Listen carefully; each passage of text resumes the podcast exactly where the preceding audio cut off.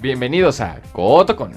Otra vez aquí estamos consistentes en el posteo de podcasts. Bueno, pues aquí, esta vez en este episodio tuvimos la oportunidad, la dicha de poder conversar con el padre Fidel Hernández. De la parroquia de Nuestra Señora de San Juan de los Lagos. Cabe aclarar que yo no sabía el nombre, por eso lo está diciendo Gastón. es, es una iglesia, pues es- yo creo que es la iglesia para todos aquellos que viven de este lado de León. Es una que se encuentra en Panorama, exactamente en la glorieta.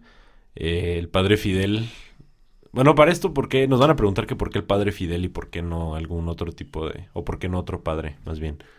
Y la realidad es que.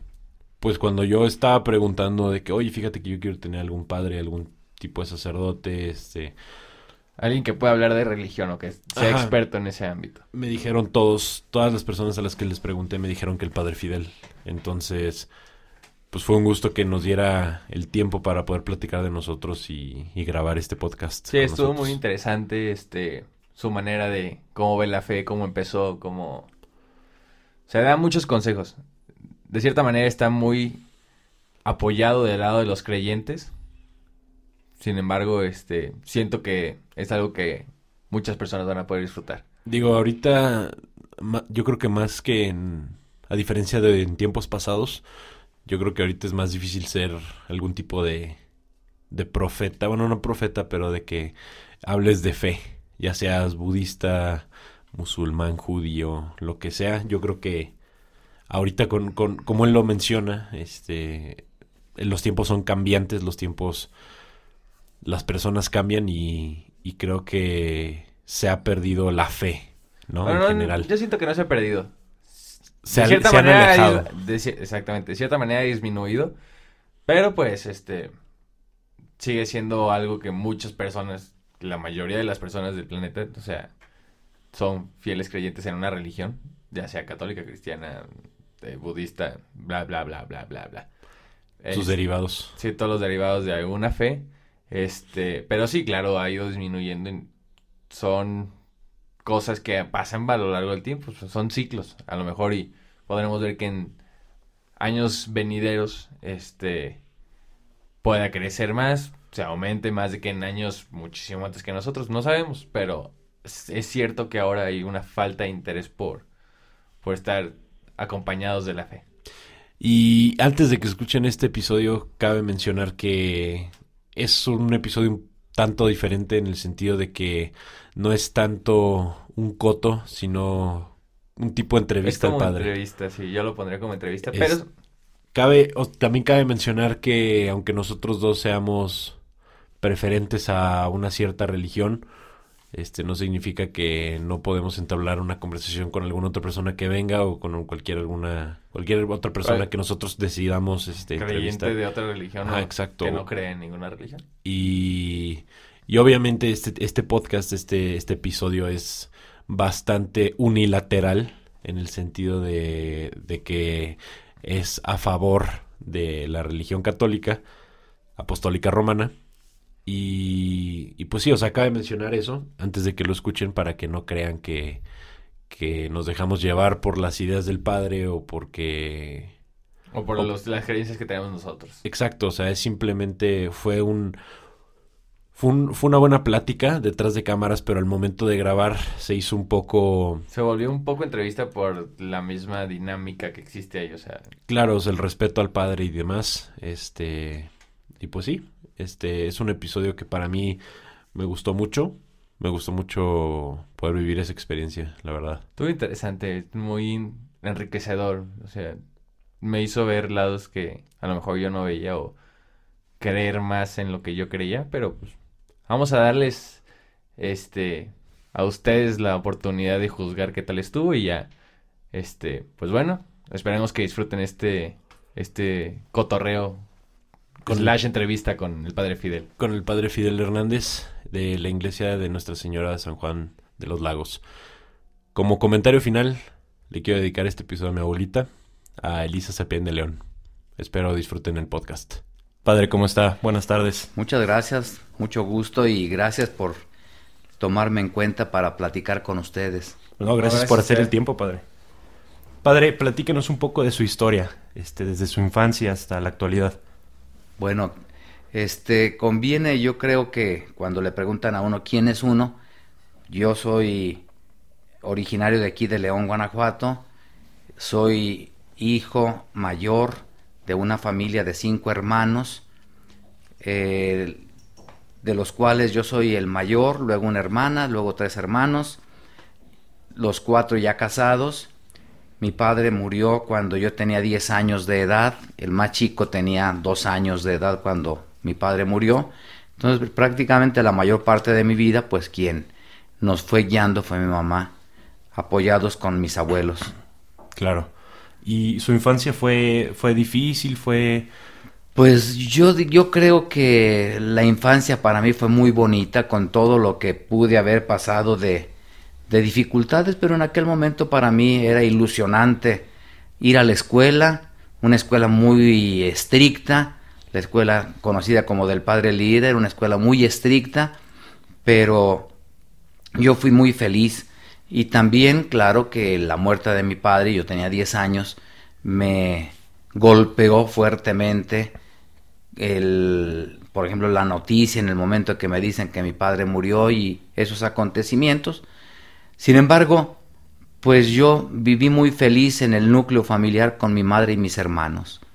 La escuela, eh, yo apoyaba a, a mis abuelos, ellos tenían un negocio y pues yo iba y me ofrecía para apoyarlos ahí dado que ellos nos apoyaban a su vez económicamente a nosotros. Claro, usted, usted es criado católico. Sí. Desde chico. Desde niño, en un ambiente de una religiosidad que yo llamaría muy natural, o sea, no es una religiosidad de, de mochería, sino una religiosidad donde Dios cuenta en la vida de la familia, donde los criterios para tomar decisiones es también de acuerdo al Evangelio, pero al mismo tiempo con un compromiso fuerte de superación personal, de trabajo, de compromiso, de unidad, de respeto a los demás. O sea, una religiosidad que influye en la manera de vivir. Después de la muerte de su padre, ¿usted se siente alejado, se siente cercano a Dios? O sea, su, su madre, ¿cómo, ¿cómo le explica la muerte de su padre a usted? Pues en realidad eh, yo creo que al ser yo el hijo mayor, no me tuvieron que explicar nada, sino más bien, pues yo más bien tuve que explicarles a mis hermanos, más que con palabras, con la actitud de seguir adelante en la vida, de unirnos, y esto no me alejó de ninguna manera de nuestro Señor, más bien yo recuerdo que a mí mi preocupación era cuando me avisaron que mi padre había muerto, yo estaba en la casa de mis abuelos en ese momento y mi pendiente era, ¿se alcanzó a confesar? O sea, eh, para mí mi, pendiente era que él llegara hasta Dios y sí me dolió mucho todo la, su muerte, pero, pero ya fue un acontecimiento que había que enfrentar. ¿Por qué después de todo esto ya usted crece y decide hacerse sacerdote? ¿Por qué? Pues yo creo que Dios siempre usa medios que para las demás personas pueden ser insignificantes, pero Dios sabe dirigir una palabra a cada quien que uno la identifica. Yo estaba en el sexto de primaria cuando algo en mí me movió que yo dije, yo quiero ir al seminario y quiero ser sacerdote. Y ¿Qué es todavía el día de hoy?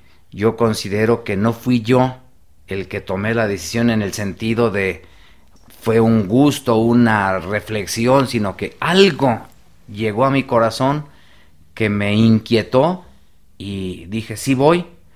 Bueno, en ese sentido, pues la respuesta me, tocaba a mí, y aunque yo era un niño, sin embargo, ahí en aquel momento yo dije, sí voy al seminario.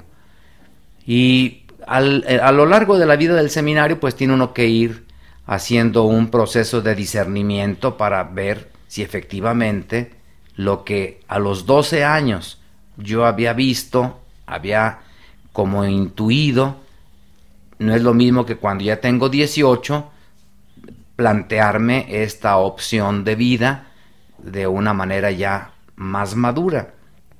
Entonces va siendo un proceso de discernimiento vocacional y bueno, pues con la ayuda de los superiores del seminario, con los formadores, ahí se va logrando discernir si es uno para ese camino. ¿Cómo reacciona su familia ante tal noticia de que les dice me voy a hacer padre? Voy a ser sacerdote. Pues yo a quien le dije fue a mi mamá porque mi padre ya había muerto, hacía dos años que había muerto, y a quien le dije a mi mamá un día, regresando de la escuela primaria, le dije, mamá, me voy a ir al seminario. Y la respuesta de ella fue solamente, está bien, no más. Y pasaron los años y yo le preguntaba que qué había pensado. Y ella me dijo, me dio mucho gusto porque el día que tú naciste, yo le dije a nuestro Señor que si Él te quería para sacerdote, yo te ofrecía para sacerdote. Pero eso me lo dijo hasta que yo ya era sacerdote, como para que yo no sintiera ninguna presión de que ella me había ofrecido y yo tenía el compromiso de hacer aquello. Claro. Y entonces mi madre, cuando yo le digo esto, pues como que le pareció lo más normal, como una consecuencia hasta cierto punto lógica de lo que ella desde el día que yo nací había pensado. Este, una pregunta que yo siempre eh, como que he tenido es, ¿hay algún momento en la formación que usted tiene donde tiene alguna duda de a lo mejor y esto no es para mí, a lo mejor y puedo tener algo, puedo hacer algo más? Yo creo que siempre tiene uno que estar eh, haciendo este proceso de discernimiento y más cuando uno es seminarista. Hoy todavía tengo que hacer el discernimiento, no de si quiero o no quiero ser sacerdote, sino cómo tengo que comprometerme hoy como sacerdote. En aquel momento, pues sí era la inquietud, la duda, seré, no seré para esto. De hecho, al haber entrado a los 12 años al seminario, dejé un año el seminario, no porque no quisiera ser sacerdote, sino porque yo quería precisamente vivir con mi familia, convivir con mis madres, con mis hermanos y también buscar un trabajo donde yo pudiera desenvolverme y no que me fuera a sorprender que llego a ser sacerdote y me sorprendo de que me hubiera gustado hacer otras cosas y otra opción de vida. Y entonces dejé un año el seminario y me fue muy bien en todo lo que emprendí en ese año, de tal manera que al ver que me iba muy bien, decidí solicitar el reingreso al seminario. Entonces me regresé no porque me fuera mal, sino porque lo que yo quería era estar tranquilo de decir sí puedo desenvolverme en otro ámbito. Ese año lo ayudó a reafirmar su decisión. ¿Sabes qué? Es lo mío. Yo en ese año trabajé en, un banco y al mismo tiempo daba clases. Eh, yo tenía 19 años y, daba clases en una secundaria nocturna. Pues a medida que pasaban los días y que se me iban abriendo más puertas en estas opciones, en estos trabajos, y pues yo tenía como un futuro alentador, yo dije, si esto es lo que yo quería, tener la claridad de que yo podía desenvolverme en otro ámbito, pues ya lo estoy viendo y como que el Señor me concedió que lo viera y yo nunca, nunca había dejado de, eh, de querer ser sacerdote. ¿Qué es lo más difícil, padre, de ser sacerdote?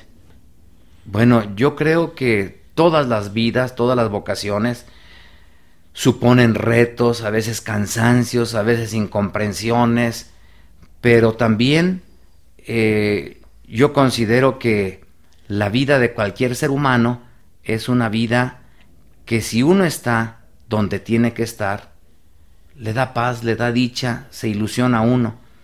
Entonces para mí eh, puedo decir que hay muchas cosas que me han gastado y desgastado eh, en el trabajo, me he cansado mucho, pero pues yo soy feliz. Soy feliz en ese sentido, puedo decir, ¿qué es lo más difícil? Pues más bien es el desgaste de todos los días, eh, es cansador como cualquier vocación, Sin embargo, yo no lo veo como, como una, una amargura, los cansancios, sino pues, es la parte de la entrega, de lo que a mí me ilusiona, de lo que yo siempre he considerado que es mi propia vocación. Desde chico, me estaba comentando. Desde chico, y lo fui, lo fui profundizando, madurando a lo largo de, de, la vida. ¿Cómo hace que la gente confiese sus pecados sin, sin miedo a que el Padre los juzgue? Eh, yo considero que la confesión es difícil, es un sacramento difícil, pero al mismo tiempo muy liberador, muy sanador, muy esperanzador. Pero es difícil porque a nadie nos gusta presentar el lado menos bello de nuestra historia, de nuestra persona, y que además yo por mi propia boca diga, me acuso de esto y esto y esto, que son las partes menos brillantes de mi vida, pues cuesta trabajo. Hay como una cierta resistencia natural a que vean ese aspecto menos hermoso de mi vida, o a veces bastante doloroso, a veces sórdido, y por eso la confesión de por sí es un sacramento difícil. Sin embargo, yo considero que para mí como sacerdote son de los momentos que más me alientan como sacerdote cuando he visto que vienen personas agobiadas a veces por el remordimiento, por la culpa, por la conciencia de su pecado, y salen de la confesión a veces hasta con un suspiro de alivio de que ya salió todo aquello y sobre todo, pues yo pienso que el sacerdote tiene que ser alguien que ayude a encontrar la esperanza, la misericordia de Dios, no dándole por su lado, sino sí diciéndole ánimo, como nuestro Señor lo dice en el Evangelio. Yo te perdono, no vuelvas a pecar. Entonces, en esa síntesis tiene que ser el movimiento del sacerdote. Por una parte, ser misericordioso y por otra parte, alentar para que se siga luchando en la vida. Y yo considero que la confesión es uno de los sacramentos yo diría, más hermosos, más pesados para el sacerdote, porque supone así oír del ser humano la parte menos bella, menos brillante del ser humano, pero al mismo tiempo hacer presente el rostro de Dios que alienta, que da esperanza, que anima. Usted dice que la gente se siente liberada. Y usted, usted personalmente, del otro lado, como padre, cómo, lidia a veces con confesiones que son muy fuertes, con personas que llegan y, confiesan cosas que, pues inimaginables a veces, ¿no? Usted del otro lado, ¿cómo, cómo lidia con eso? Bueno, eh, yo creo que también nuestro Señor le da la gracia a cada quien en su propia vocación. Eh, hay personas que me han preguntado que si después de confesar me puedo dormir. Pues bendito sea Dios que Dios me ha dado la gracia, y me imagino que a todos los sacerdotes es igual, en donde uno oye lo que la persona se confiese y, yo digo, bueno, aquí ya se terminó. Si Dios lo olvida, con mayor razón tengo que olvidar yo estas cosas, ¿no? Ya no le tengo yo que seguir dando vuelta y mucho menos eh, formarme una opinión de la persona que en un ambiente sacramental va y me abre su conciencia. Pues yo no puedo así como cambiar mi apreciación por aquella persona, sino simplemente decir, todos vamos luchando con algo en la vida. Y la gente, la gente que se confiesa obviamente es gente que cree en la iglesia, que cree en la religión, pero ¿cómo ha cambiado, ha visto, ha notado un cambio desde que usted estaba chico a la actualidad en las personas que van a misa, en las personas que, que creen, que tienen fe? Pues sin duda que el mundo va, va transformándose y va viendo una cultura que influye mucho en la mentalidad de las personas.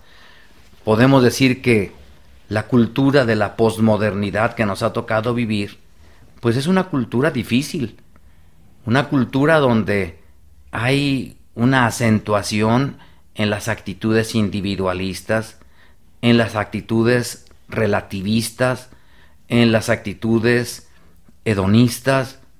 Hay una cultura donde pareciera como que esos son los criterios a, a seguir adelante. Pero también es cierto que en esta cultura se está notando nuevamente el hambre de Dios. la humanidad se está dando cuenta que si hacemos a Dios a un lado, se crea un sinsentido de la vida y hay búsqueda de Dios nuevamente. No siempre le atina a las personas a, a buscar a Dios donde debe de buscarlo. Y digo, no le atinan porque a veces se enredan más buscando un Dios que sea simplemente a su medida, creado a su medida, a su antojo, como algunas corrientes de pues de superación personal, algunas corrientes de este tipo hacen que el ser humano en lugar de buscar realmente a Dios se pone él mismo como si fuera Dios. Pero yo considero que en este momento en el mundo hay hambre de Dios. Y en ese sentido está habiendo una vuelta hacia las cosas de Dios. Quizá en nuestra patria todavía vayamos eh, en un camino en donde a lo mejor todavía algunos se van a alejar de las cosas de Dios. Pero si nosotros vemos la corriente mundial, se va buscando a Dios, porque sin Dios no se le encuentra sentido a la vida. Por eso yo considero que, analizando los ambientes, eh, sí nos hace falta volver nuestro corazón a Dios. Y hay hambre de Dios. Y ahí está la oportunidad también, y lo digo como sacerdote, de que la Iglesia Católica vuelva a ser una respuesta para, para el hombre de hoy. Y eso es a lo que, lo que quería preguntar yo. Los jóvenes hoy en día, hay muchos que se están alejando de Dios o de la fe, pero los jóvenes que hay, hay los jóvenes que están involucrados en la fe son muy creyentes, son muy apasionados por la fe. ¿Por qué cree que hay como mucha diferencia, hay una brecha de que o muy extremista de que no creo nada o extremista de que creo mucho, mucho en Dios? ¿Cómo hacer para que se una o haya menos brecha de que se pueda seguir creyendo en la fe? Sí, yo creo que muchos de los jóvenes que se han ido alejando de Dios lo hacen primero porque entre nosotros la fe es un don heredado que no lo hemos valorado suficientemente. Entonces nos llegan muchas corrientes de pensamiento donde pareciera como que ser más moderno, ser más de avanzada, es dejar a Dios a un lado. Pero también es cierto que cuando los mismos jóvenes se dan la oportunidad de un encuentro personal con nuestro Señor, son muy entusiastas porque logran descubrir que lo que recibieron como don, como regalo, no lo pueden desperdiciar, sino que hay que cuidarlo y entusiastamente seguirlo a nuestro Señor. Una fe que es el encuentro con Jesucristo. Entonces ahí es donde estamos ahorita, diríamos así como el, el reto de lograr que los jóvenes tengan un encuentro personal con nuestro Señor. Usted va, bueno, va a la iglesia alguna persona y tristemente es gente grande, o sea, son padres de familia, son abuelos. ¿Cómo incentiva usted o cómo incentivaría usted a los jóvenes para que fueran a misa y se acercaran a Dios por ese medio? Sin duda que vuelvo a la pregunta anterior, yo considero que necesitamos una atención especial a los jóvenes para que no sea repetir una herencia, sino que sea respuesta a sus inquietudes personales. Eh, en el ambiente donde yo me desenvuelvo, pues difícilmente los jóvenes se dan tiempo porque están muy ajetreados con sus estudios, con sus tareas y con sus fines de semana. Entonces, no es fácil.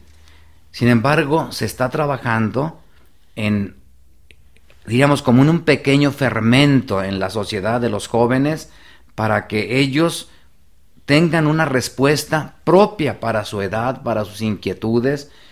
Lo mismo la celebración de la Santa Misa, donde yo estoy, estamos intentando pues que ellos mismos, los jóvenes, sean los que cantan, los que ayudan la misa, los que hacen las lecturas, o sea, que sea no espectadores, sino participantes del encuentro con nuestro Señor.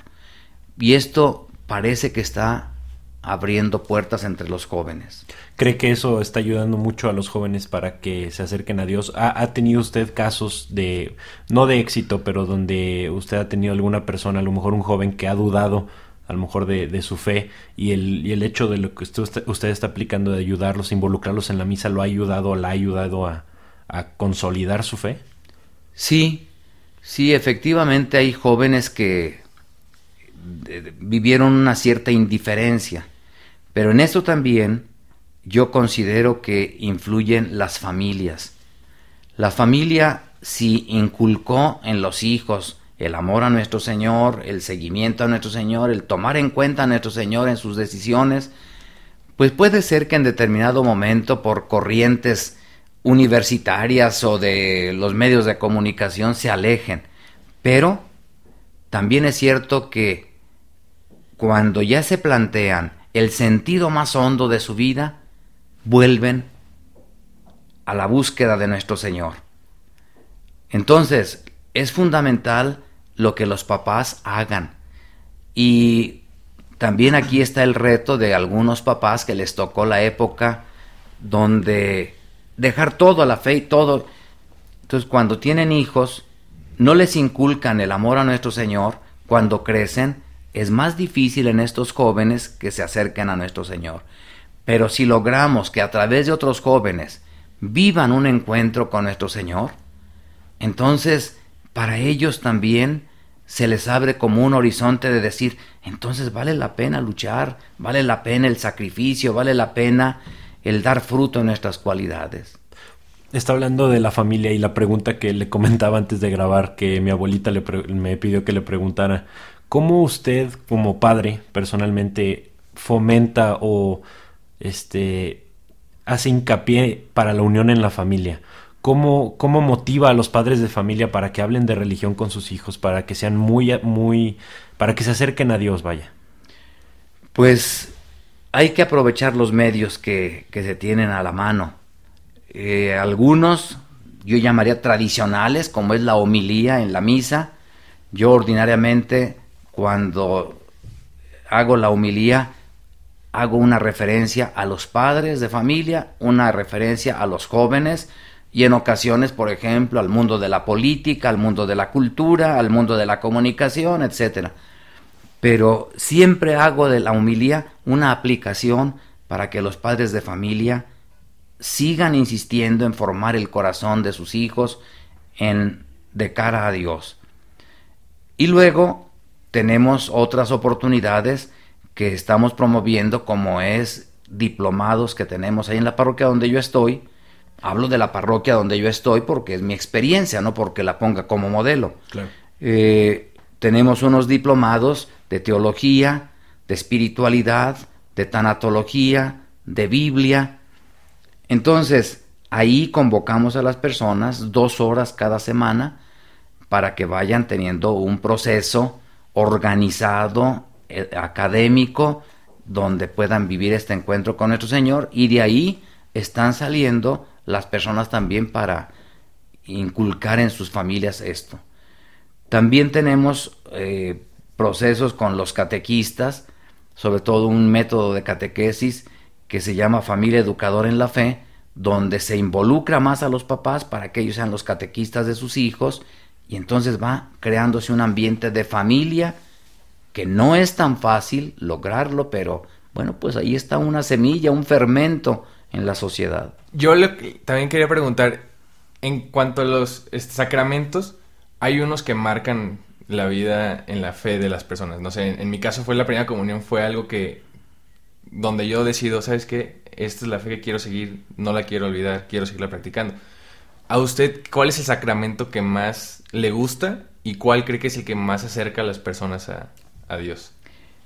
Cada uno, cada uno de los sacramentos lo marca a uno de una manera distinta. Sobre todo si uno tiene una suficiente preparación, le hacen valorar lo que va a recibir. Si a mí me dan una, una mochila con una computadora, pero no me dicen ni qué hay ahí, pues a lo mejor ni lo valoro. Pero si me enseñan todas las posibilidades que puedo realizar con la computadora, aprecio la computadora. Lo mismo son los sacramentos y por eso la insistencia en que no haya sacramentos que se reciban sin una catequesis previa. La comunión marca mucho, la confirmación ahora marca mucho, el matrimonio marca mucho cuando se tiene esta catequesis previa. Entonces yo considero que cada uno de los sacramentos en su momento y de acuerdo a lo que tiene como finalidad, marca mucho. Claro que la edad de los niños, pues es como la primera, eh, la primera actividad consciente, llamémosle, la primera comunión, y que lo marca uno muchísimo. Yo también me acuerdo mucho de mi primera comunión.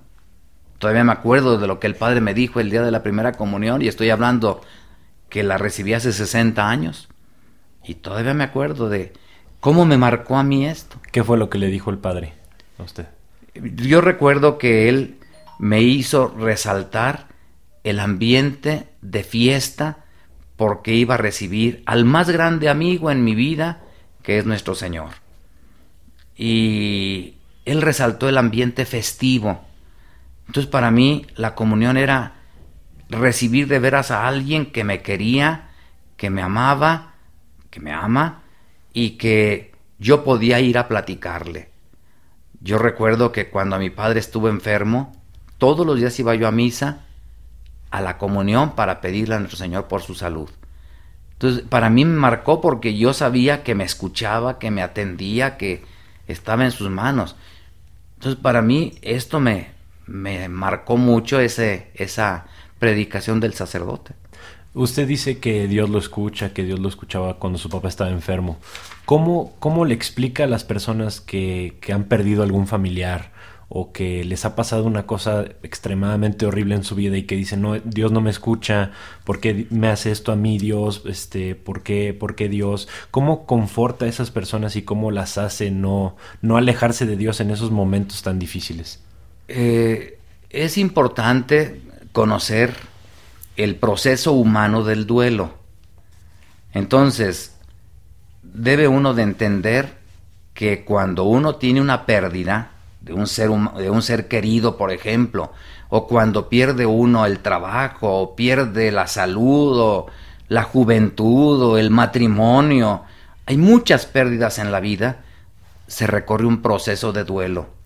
Y dentro del proceso de duelo, pues uno también debe de ser muy consciente que no basta con que yo le diga una palabra, es recorrer un camino y a veces dejar que la persona saque una cierta rebeldía con Dios por haberle quitado a un ser querido. Eso es muy, muy humano, es parte del proceso de la pérdida. Pero si uno está para dejarlos que hablen, yo creo que vale la pena porque entonces van a dar el siguiente paso para la integración y la aceptación. Padre, para concluir, ¿qué le puede decir a las personas que nos escuchan, este, de acuerdo a la religión? A todos aquellos que a lo mejor piensan que la religión no es necesaria en su vida, que no creen. ¿Cuál, qué, qué, pensamiento les dejaría a aquellos que nos escuchan para en cuanto a la fe? Yo diría que si una persona que sabe hablar inglés, francés, italiano, alemán, me dice a mí lo que vale la pena saber varios idiomas, pues yo le voy a creer. Pero si una persona que solamente sabe hablar español dice que no sirve de nada saber hablar inglés, español, eh, inglés, italiano, francés, etc., pues voy a decir, se está perdiendo de una posibilidad de ampliar los horizontes de su mundo. Eso es la fe. Saber hablar, saber ver con otros ojos que son tremendamente más capaces que los ojos del cuerpo. Y que a veces con la fe puede uno entender incluso el dolor de una manera nueva. Nuestro Señor no nos promete liberarnos de un camino de trabajo, de esfuerzo, de, de sacrificio y hasta de dolor. Eso no nos lo promete nuestro Señor nunca. Lo que nos promete es ser nuestra fuerza y darle sentido a nuestro recorrido. Entonces la fe nos da un horizonte distinto, nuevo, para poder nosotros también valorar nuestra propia existencia. Padre, pues muchas gracias por estar, por darnos el tiempo y, y pues esperemos tenerlo otra vez. Muchas gracias. No, usted, muchas padre. gracias, qué gusto. Bueno, muchas gracias por escuchar el episodio de hoy con el famosísimo Padre Fidel. Esperamos que les haya gustado bastante. Gracias por seguirnos escuchando. Estén al pendientes de nuestro Facebook, Instagram, Twitter, SoundCloud. todo, todo, todo para que estén al pendientes de cuando salen los episodios. También les hacemos preguntas de, de que- qué temas quieren que hablemos. Y pues bueno, estén al pendientes para la apuesta que se hará en un próximo episodio. Este, esperemos que nos comenten por ahí qué, qué les gustaría que apostáramos. Y este, bueno, estén al pendiente porque van a salir los episodios entre miércoles y jueves. Casi siempre miércoles y jueves. No más, no menos. Pues bueno, los esperamos en el siguiente episodio de Cotocon. Nos vemos chavos, cuídense.